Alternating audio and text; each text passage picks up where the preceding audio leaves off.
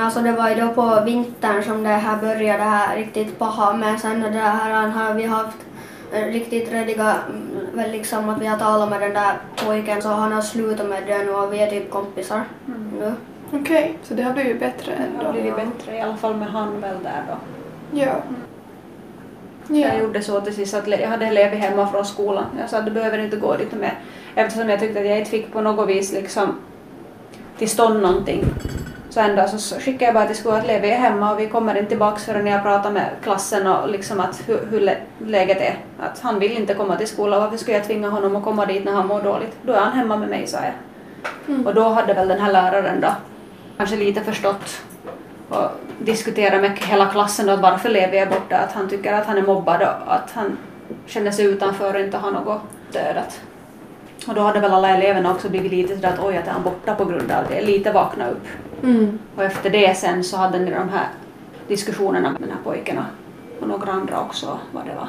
Så efter det sen blev det bättre när jag beslöt hålla det hemma. Det var ju bara, var det kanske en vecka som du- jag var hemma eller? Men det var nog jag ganska många dagar där tror jag. Kanske helt en vecka men Mamma Susanna Mäkelä upplever att skolan inte gjorde riktigt tillräckligt i det här fallet. Hon tror ändå inte att det här är någonting unikt för just deras skola utan ett problem överlag. det tog ju nog ett tag och nu var det ju flera månader där vintertid som Levi mådde dåligt. Mm, väldigt dåligt. Väldigt dåligt. Ja. Vad hade du för tankar då när du mådde dåligt? Mm, och, inte vet jag nu varje morgon så var jag riktigt sådär rädd, eller sådär på något sätt rädd och där vågade liksom gå, jag ville inte gå alls till skolan på varje morgon. Sen började Levi utveckla att varje gång han börjar stressa och må dåligt så får han utslag runt munnen. Att det har liksom blivit en sån Att jag får liksom torra läppar och börjar slicka på dem. Jag får det där den stressen.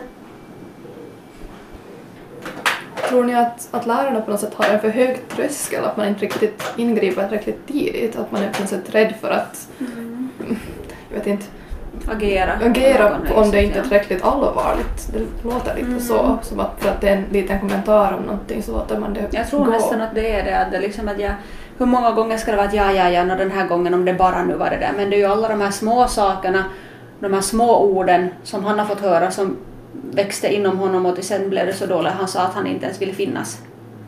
Så jag menar man måste ju ta varenda liten grej direkt om han kommer och säger att han har blivit kallad för någonting så direkt agera.